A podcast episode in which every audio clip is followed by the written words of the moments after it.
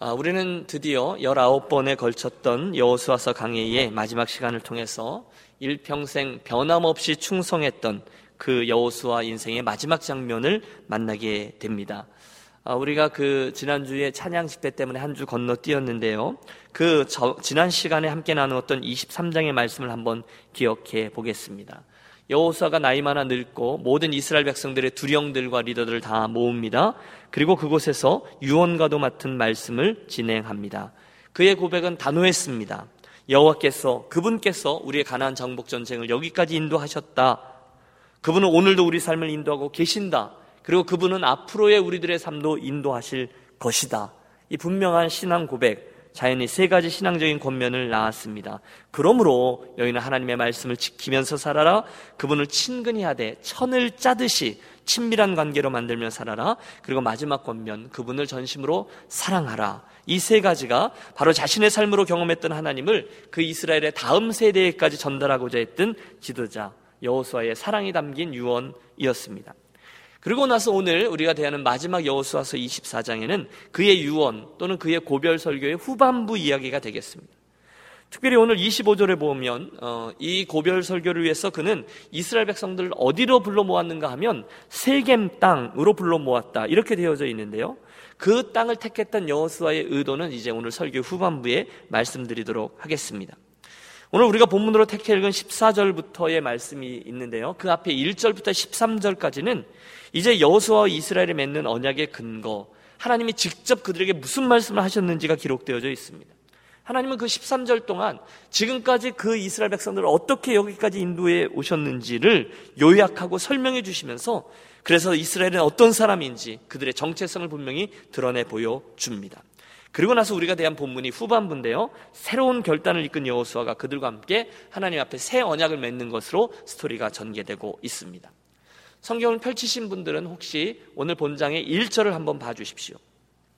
지금이 어떤 컨텍스트인지를 여러분 머릿속으로 떠올리면서 따라와 주십시오. 여호수아가 이스라엘 모든 지파를 세겜에 모으고 이스라엘 장로들과 그들의 수령들과 재판장들과 관리들을 부름해 그들이 하나님 앞에 나와 선지라.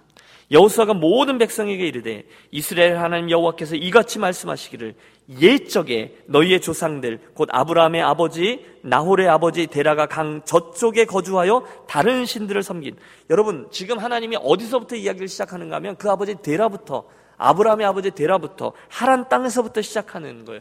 그리고 나서 오늘 이 자리에 이르기까지 옛 발자취들을 모두 언급하면서 그 여정 속에 함께 오신 당신의 이야기를 이스라엘 백성으로 하여금 기억나게 하십니다.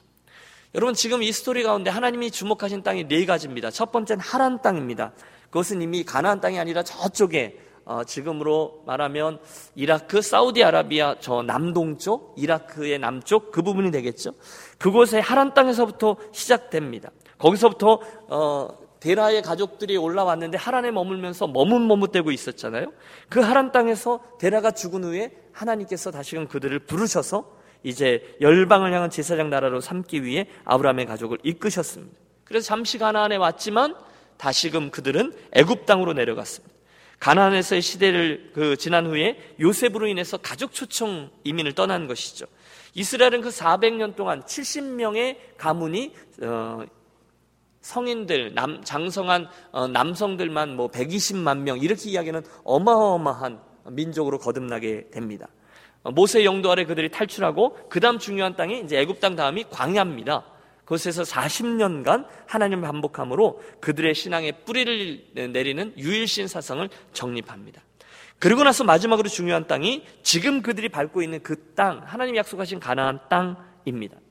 지금까지 우리가 여호수아 1장부터 24장까지 살피면서 이스라엘은 요단 동편에서부터 요단강을 건너 남쪽으로 그리고 중간 그 가운데 땅, 그리고 북쪽으로 차례차례 아모리 족속, 모압 족속, 브리스 족속, 헷 족속, 히위 족속, 여부스 족속 수많은 민족들을 물리치면서 가나안 땅에 정착해 왔습니다. 이게 이제 하나님이 오늘 본문의 3절부터 7절까지 이어지는 말씀이에요. 그런데 하나님이 고리타분하게 그냥 과거 이야기를 옛날 사람들이 했던 것처럼 그냥 한 게 아니에요. 하나님의 의도가 있으셔서 과거를 계속 얘기하는데 하나님의 의도는 이겁니다. 과연 누가 그들의 걸음을 인도했으며 과연 누가 그 놀라운 사건들을 이루어 주었느냐? 바로 이것입니다. 여러분 어렵지 않아요. 지금까지 누가 이스라엘의 걸음을 여기까지 인도해 주셨습니까? 네, 하나님이십니다. 계속 반복되고 있는 구절인데 여러분 우리가 시간 관계상 14절부터 읽었는데요. 앞부분을 읽으면 하나님이 계속 강조합니다. 그것은 이겁니다. 내가 아브라함을 불러냈고입니다. 그 다음에는 내가 모세와 아론을 불러냈고이고요. 그 다음은 내가 그들 가운데 행했고이고 또 내가 너희 열조를 애굽에서 인도하여 내었고 이고요. 내가 너희와 애굽 사람 사이에 흑암을 두고 바다를 이끌어 덮었고 내가 애굽에서 행한 일을 너희가 목도하였고 다시 말해서 하나님은 계속해서 이스라엘 백성들에게 이것 한 가지를 기억하게 하십니다. 이 모든 것들이 바로 내가 한 것이다. 내가 인도하신 내가 인도한 거다. 내가 너희를 오늘 이곳에 있게 한 것이다. 바로 그 이야기예요. 사랑하는 여러분, 그날 하나님의 그 이야기를 들어야 되는 이는 그때 이스라엘 백성뿐이 아닐 것입니다. 오히려 오늘도 저와 여러분은 이 땅에서 함께 그들과 함께 이 말씀을 들어야 될 줄로 믿습니다. 여러분 왜냐면 생각해 보십시오. 새로운 땅에 남의 나라 땅에 들어와서 새로운 것을 경험하고 갈등하고 힘들어하고 또 적응하고 이런 누구의 이야기입니까? 우리들 이야기입니다. 우리는 그 시간을 보내면서 어, 느덧 생존 용어도 습득하게 됐고요. 직장도 얻었고요. 집도 구했고요. 그러다 보니 자식들도 그럭저럭 키워내고 우리들 그렇게 살아왔습니다. 그게 이스라엘 백성들의 모습이에요. 그런데 하나님이 유독 강조하십니다. 누가 했다고요? 하나님이 하셨다는 것입니다. 믿습니까? 여러분 이 고백이 오늘 이 밤에 저와 여러분들의 기초석이 되어야 될 줄로 믿습니다. 내가 한 것 같죠. 여러분 수고하셨어요. 정말로 저는 여러분들을 격려합니다. 이민자로 살아오면서 얼마나 많은 일들이 있으셨어요. 정말 보따리 싸가지고 돌아가고 싶을 때가 한두 번이 아니셨을 거 아니에요. 그런데 하나님이 말씀하십니다. 양보하지 않습니다. 내가 했다는 것입니다. 내가 한 게 아니라는 것. 내가 했다는 거예요. 그것이 바로 1절부터 13절이 기록하고 있는 말씀의 의도입니다. 내가 했다. 내가 너희를 여기까지 이끌었다. 그래서 그 하나님의 결과로 어떤 일이 일어나는가? 12절과 13절의 말씀입니다. 내가 왕벌을 너희 앞에 보내어 그 아모리 족속의 두 왕을 너희 앞에서 쫓아내게 하였나니 너희의 칼이나 너희의 활로 쓰이와 같이 한 것이 아니며 그들의 활이나 칼이 아니라는 거예요. 내가 또 너희가 수고하지 아니한 땅과 너희가 건설하지 아니한 성읍들을 너희에게 주었더니 너희가 그 가운데 거주하며 너희는 또 너희가 심지 아니하는 포도원과 감남원의 열매를 먹는다 하셨느니라. 결국 그들에게 주어진 성읍, 그들에게 주어진 과선 이 모든 것도 하나님이 주셨다는 거예요. 계속 강하게 그것을 표현합니다. 하나님이 그것을 생생내기 위해서입니까? 아닙니다. 누가 주인인지를 보여주는 거예요. 그리고 나서 오늘 저와 여러분이 읽기 시작한 14절의 말씀은 이렇게 시작됩니다. 그러므로 여러분 뭘로 시작돼요? 그러므로라는 거예요. 다시 말해서 앞에서 내가 말한 이 모든 사실을 분명히 직시하였느냐? 그것을 누가 했는지 보이느냐? 너희가 가나안 땅에 잘 정착한 것이 누구 때문인지 분명히 알고 있고 또 그렇게 고백하느냐? 그렇다면 이와 같은 사실들을 분명히 알고 있는 너희는 그러므로 이제 이렇게 살아라. 이게 오늘 우리들 설교의 본론이 되겠습니다. 너희는 그러므로 여러분 14절 우리 함께 읽겠습니다. 그러므로 이제는 여호와를 경외하며 온전함과 진실함으로 그를 섬기라. 너희의 조상들이 강 저쪽과 애굽에서 섬기던 신들을 치워버리고 여호와만 섬기라. 아멘. 여러분 여호수아의 이스라엘 향한 마지막 요구 사항은 이렇게 시작됩니다. 우상들을 제하라는 것입니다. 오직 여호와 하나님만 섬기라는 것입니다. 여러분 누가 그걸 모르겠어요? 저도 압니다. 여러분도 압니다. 우리들은 우상을 안 섬깁니다. 우리는 알라도 섬기지 않고 우리는 부처도 섬기지 않고 우리는 선앙당도 섬기지 않습니다. 그런데 아십니까? 오늘날 이스라엘 백성에 섞여 있는 저와 여러분들은 좀 더 교묘한 성, 어, 형태로 우리 안에 숨겨져 있는 우상들을 섬길 수 있습니다. 여러분 경험해 보셨죠? 우선 저와 여러분들의 인생에 있어서 나 자신이 우상이 될 경우가 많습니다. 무슨 이야기인지 눈치채셨습니까? 뭔가를 좀 이루어냈을 때, 우리가 애를 써서 어떤 결과를 성취해냈을 때, 또 지난번에 말씀드렸죠. 자수성가를 했을 때, 나 자신이 우상이 될 때가 있습니다. 여러분 어떠세요? 아주 어려우셨을 때, 이민생활 초기에 예수 믿었을 때, 그때는 하나님 찾기가 생각보다 쉬웠습니다. 하나님 그분이 도와주셔야 되니까, 우리 정말로 그분에게 가서 정말 힘든데도 기도하면서 이 길을 걸어왔습니다. 그런데 사람들은 점점 조금씩만 괜찮아지면 뭐 다 그런 거지 뭐 하면서 그 시선을 하나님께로 올립니다. 하나님에게서부터 나에게로 옮기곤 합니다. 그리고 나도 모르는 사이에 내 인생에 내가 주인이 되는 경우가 참 많습니다. 이게 나라는 우상을 섬기는 실수죠. 혹시 오늘 저와 여러분들 가운데 나라는 우상을 숨기고 계신 분은 아니 계십니까? 내 인생에 우리가 주님 아니면 안 됩니다 그렇지만 정말로 주님이 빠지면 하나님이 아니 계시면 그런데도 별로 아쉬움이 없는 분들이 계실 수 있다는 것입니다. 하나님 없어도 별로 어렵지 않아요. 하나님 계시지 않아도 그냥 내 사업 그럭저럭 글러갈 것 같고요. 내 재산들 뭐 모아놓은 거 있고요. 내 자녀들 다 장성한 것 같고요. 내 교회 이 정도면 괜찮고요. 그렇게 나가 주어가 되어져서 그 중심적인 그런 태도로 살아가고 계신다면 여러분 기억하십시오. 저와 여러분은 나 자신을 우상으로 섬기고 있는 사람들입니다. 또 있습니다. 오늘 저와 여러분의 인생에 있어서 하나님보다 더 관심을 가지고 있는 것들이 있다면 우상입니다. 오늘날 가장 흔한 게 돈이죠. 돈, 돈, 돈. 우상이 되어 있어요. 돈 때문에 사람을 해칩니다. 여러분 우리가 보았잖아요. 돈 때문에 양심을 팝니다. 돈 때문에 화인 맞은 사람들이 점점 더 많습니다. 제가 인터넷을 어느 날 이게 기사인지 무슨 글인지 모르겠는데 싫어합니다. 미국입니다. 한 높은 아파트에서 젊은이가 투신 자살을 시도합니다. 그리고 어, 그가 어, 사체가 되었습니다. 이상한 점은 젊은이가 뛰어내린 곳에 그물망이 쳐져 있어서 거가 저가 거기에 걸렸는데 그가 죽은 겁니다. 더 큰 문제는 젊은이의 사인이 심장마비나 뭐 이런 게 아니라 머리에 총상이 있었다는 거예요. 자연스럽게 그가 뛰어내린 것을 조사했는데 거기 총도 없고요, 발사된 흔적도 없고요, 다른 사람들이 아무도 없습니다. 놀랄 일 하나가 밝혀지죠. 사연인즉 그 젊은이가 뛰어내리는 순간에 그 밑에 있는 구층에서 노 부부가 부부싸움을 하다가 남편이 발포한 라이플 총탄이 아내를 비껴나가서 창 밖으로 떨어지던 젊은이의 머리에 맞은 겁니다. 순식간에 그 할아버지는 과실치사 혐의를 받습니다. 하여 할아버지가 상급 법원에 어, 항소합니다. 본인, 본인은 절대로 그 총에 실탄을 장정한 적이, 그 장전한 적이 없다고. 늘 부부싸움을 하면 장난 삼아서 그 총을 꺼내어 쏘는 시늉을 하는 것 뿐이지 정말로 내가 아내를 살해하기 위해서 그 총을 쏜 게 아니라고 항소했습니다. 조사가 더 진행됩니다. 결국 한참 후에 모든 사실이 밝혀졌는데 여러분 놀라지 마십시오. 그 총에 실탄을 장전한 사람은 그 집의 둘째 아들이었습니다. 이유는 부모님들에게서 유산을 빨리 받아야 하는데 그 일이 여의치 않자 부모님의 부부싸움 패턴을 알고 있던 젊은 아들이 거기에 실탄을 장전해 놓은 것입니다. 하지만 6개월이 지나도록 부모님들이 싸우지 않아서 결국 그 아들은 생활고를 비관하며 아파트 위에서 뛰어내렸고 그 순간에 부모님들이 싸우고 아들이 의도했던 대로 총알이 발사됐고 자기가 몰래 장전해 놓은 아버지 총의 실탄에 맞아 그만 저가 이 세상을 떠납니다. 여러분 이게 실화입니다. 믿겨지지가 않아요. 그런데 이 모든 실화의 출발점이 어디입니까? 돈이라는 우상이었습니다. 그 돈이 오늘날 너무도 많은 사람들의 삶을 좌지우지하고 있습니다. 여러분 우리가 막 무기력해지는 분 계세요? 돈 거기에 이제 우리가 막 끌려가서 말입니다. 어떤 분들에게는 돈이 아니죠. 어, 취미가 우상일 수 있고, 어떤 이들에게는 쾌락이 우상일 수 있고요. 어떤 이들에게는 사업이 우상일 수도 있습니다. 자녀의 좋은 성공이 우상이 될 수도 있습니다. 또는 내 이름이 드러나야만 하는 게 우상일 수도 있습니다. 그런데 여러분 아십시오. 이것들이 하나하나 참 귀하긴 하지만 우리 삶에 반드시 필요한 것이지만 만약에 그것이 하나님을 향한 우리들의 시선에 바리케이트를 치고 우리들의 관심을 더 그것들이 끈다면 하나님은 질투하는 하나님이라고 오늘 본문에 말씀하신 대로 반드시 우리 삶에 개입하고야 마신다는 거예요. 여러분 하나님은 우리들 가운데 가장 싫어하는 게 우상숭배예요. 나를 향한 너희들의 사랑을 진짜냐? 나를 향한 너희들의 사랑을 다른 것들에게 뺏기는 걸 하나님 감당치를 못하는 유검스럽게도 그 가나안 땅에 정착한 이스라엘은 여전히 그 습관을 떨쳐내지 못합니다. 그날 이후에 이스라엘은 그들 역사 내내 계속 우상 숭배와 하나님 신앙 사이에 갈등하고 또 갈등합니다. 여러분 우리가 다음 시간부터는 어, 이 여호수아에 이어서 사사기의 말씀을 강의하기 시작할 건데요.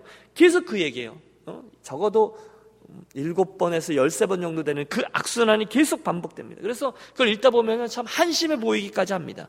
참 이 사람들 어떻게 그렇게 반복하면서 이렇게 우상을 쫓아가니 참 머리가 나쁜가 봐 그렇게 생각합니다. 그러나 저의 도전은 이거죠. 오늘 저와 여러분의 삶에 그 일이 재현되고 있지는 않습니까? 사랑하는 여러분, 오늘 저와 여러분이 믿는 사람으로 살아가는데 어, 믿지 않는 사람들과 똑같이 하나님을 향한 우리들의 시선을 엉뚱한 것들에 빼앗기는 그런 우상들을 지니고 살아가는 분은 아니 계십니까? 돈이 하나님보다 우선시되고 내 자존심이나 명예가 하나님과 교회의 덕보다 더 우선되고 여러분 그런 사람 많습니다. 예수를 믿어요. 그리고 직분도 있어요. 그러나 무엇이 더 우선인지를 몰라요. 쾌락이 하나님의 명령보다 더 윗자리를 차지하고 습관과 취미와 관심이 하나님이 말씀하신 삶보다 더 중시되고 여러분 혹시 그런 형편에 계시지 않습니까? 그렇다면 오늘 이 23절 여호수아의 권면을 들으시기를 권합니다.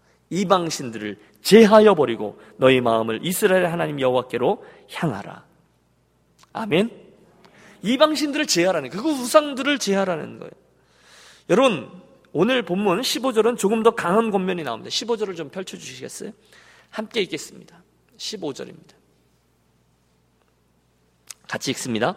만일 여호와를 섬기는 것이 너희에게 좋지 않게 보이거든 너희 조상들이 강 저편에서 섬기던 신들이든지 또는 너희가 거주하는 땅에 있는 아모리 족속의 신들이든지 너희가 섬길 자를 오늘 택하라 오직 나와 내 집은 여호와를 섬기겠노라 하니 할렐루야 여러분 제일 마지막 부분을 보세요 여호수아의 저 비장함이 보이십니까? 그런데 여러분 잘 보세요. 너희가 이 신을 섬기든지 또는 저 신을 섬기든지 하라. 그러나 오직 나와 내 집은 여호와를 섬기겠노라. 여러분 이 권면이 객관식 선택입니까? 둘 중에 하나를 니들 마음대로 택하라. 정말로 그런 뜻입니까?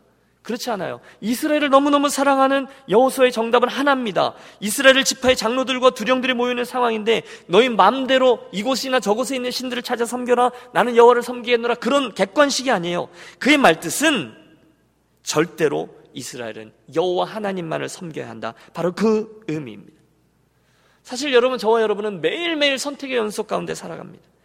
어, 저희 아이가 티네이저일 때 요즘은 좀 덜하지만 티네이저 한참 통과할 때 아침마다 묻습니다. 엄마 나 뭐 입어? 어, 여러분은 그런 아이 안 키워보셨습니까?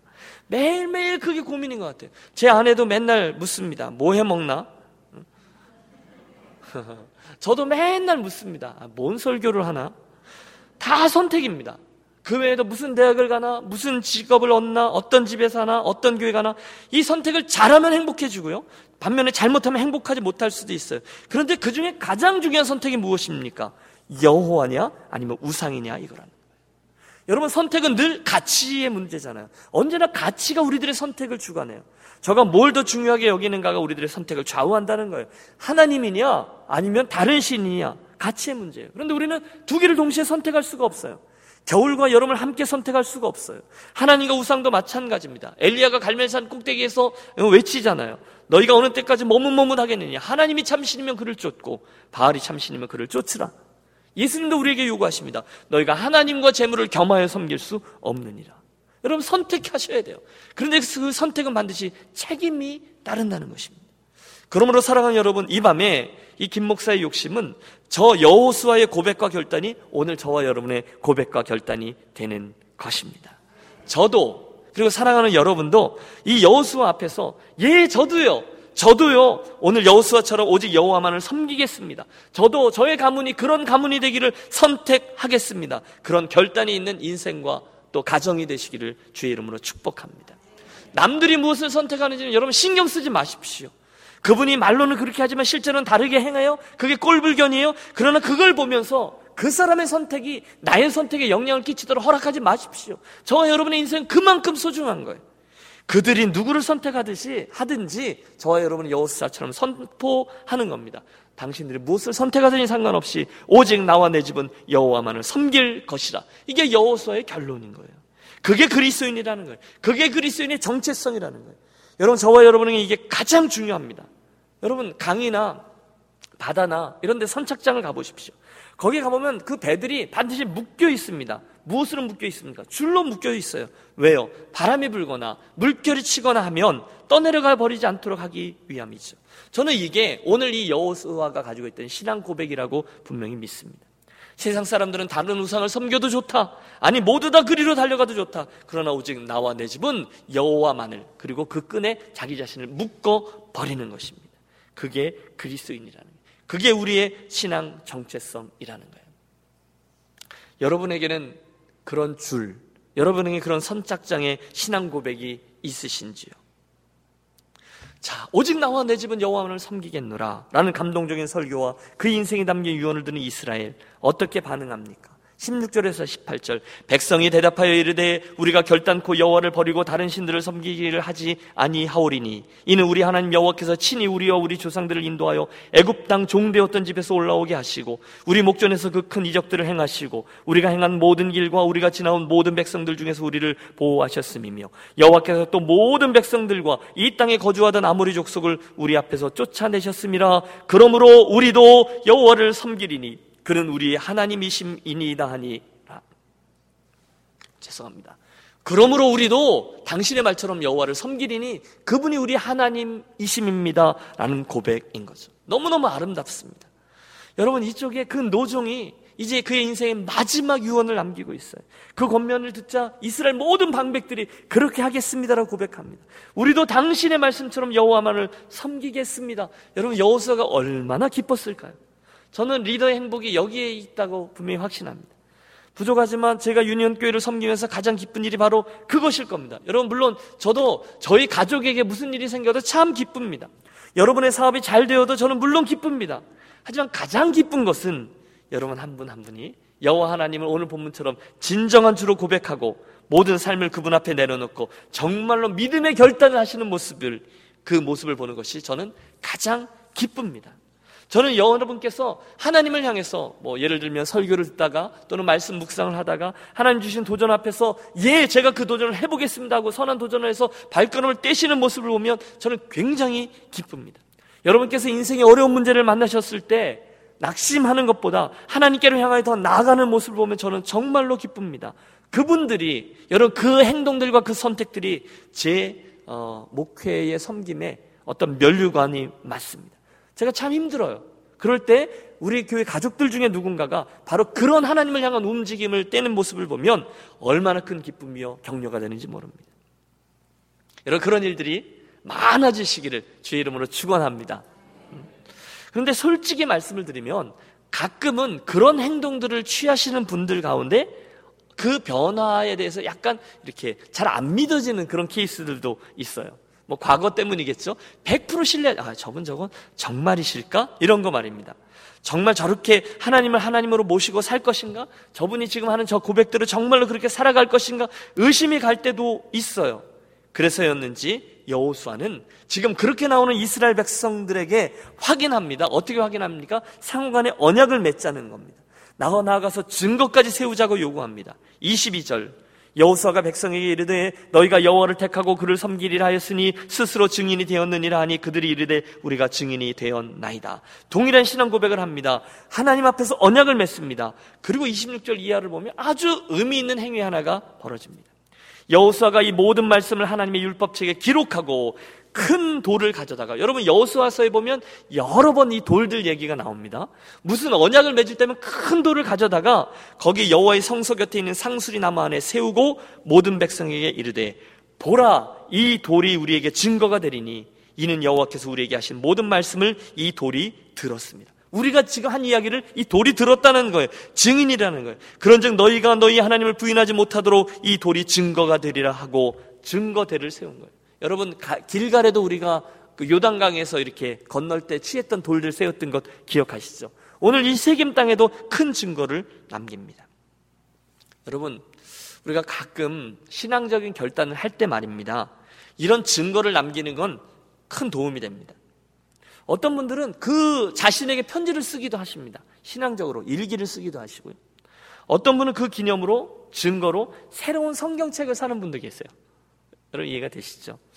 어, 저하고 제 아내도 그랬던 적이 있습니다. 똑같은 책을 사서 이제 같이 읽기 시작했던 적이 있어요.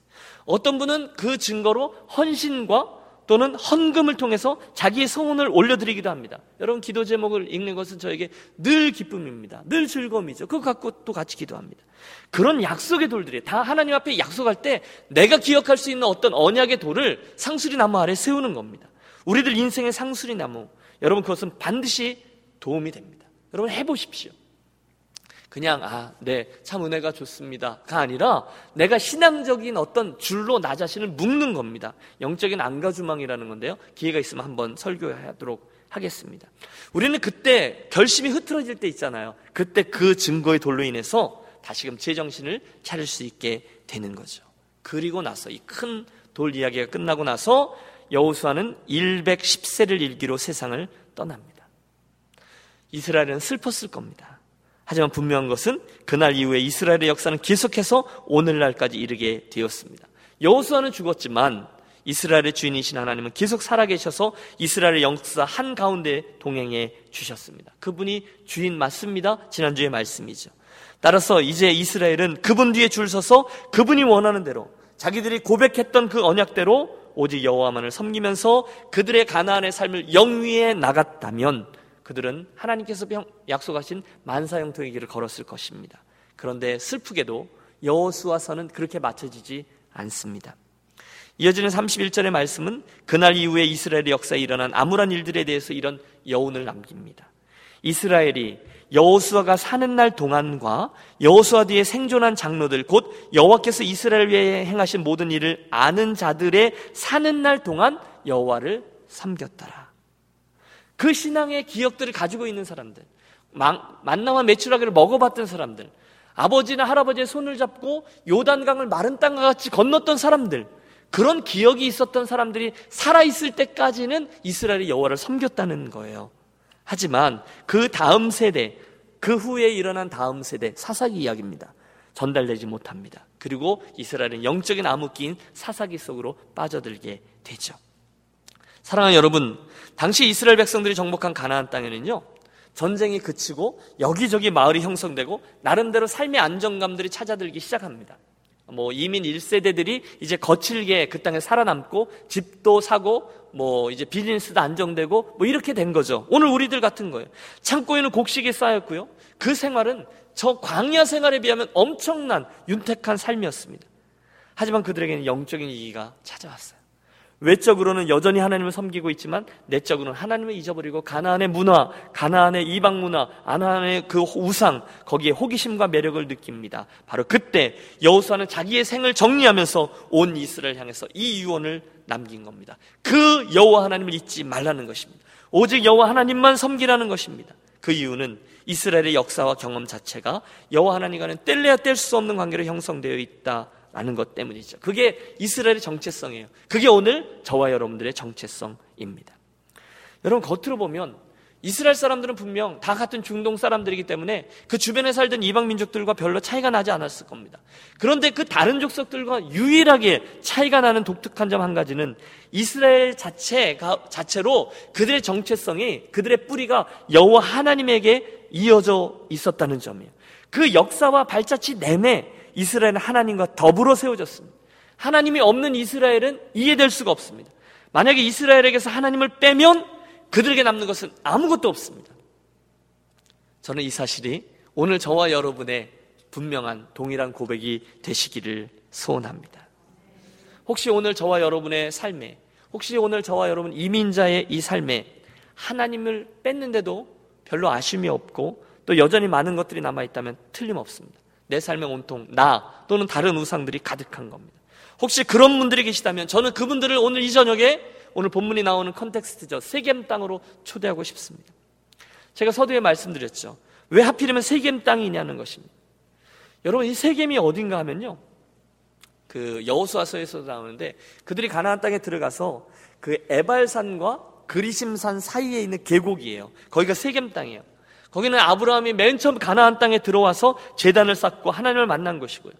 야곱이 메소포타미아의 그 방황에서 돌아와 우상들을 다 땅 속에 묻고 하나님 앞에 새 출발을 살기로 결단했던 곳입니다. 따라서 역사적으로 볼 때 세겜 땅은 이스라엘 백성들의 신앙이 이렇게 느슨해졌을 때마다 다시금 정신을 차리고 새로운 결단을 하던 땅입니다. 그들은 자신들의 신앙이 나태해지고 세상으로 많이 빠져들어갔다라고 생각되면 언제나 세겜 땅으로 모였습니다. 그래서 지금 여호수아가 그들을 세겜 땅으로 불러 모은 겁니다. 여러분의 세겜 땅은 어디입니까? 오늘 여러분들은 그런 세겜 땅에 서 보신 경험이 언제셨습니까? 과거의 죄악과 허물들을 벗어버리고 내가 이제부터는 하나님을 제대로 다시 잘 섬겨보겠습니다라고 작정하셨던 세겜이 여러분에겐 있으십니까? 못된 우상들, 끈질기게 저와 여러분을 쫓아다니는 그런 유혹들과 잘못된 습관들을 내가 집어 던지고 아, 내가 다시 한번 제대로 해보겠습니다. 그런 결단의 자리가 있으셨습니까? 세겜입니다.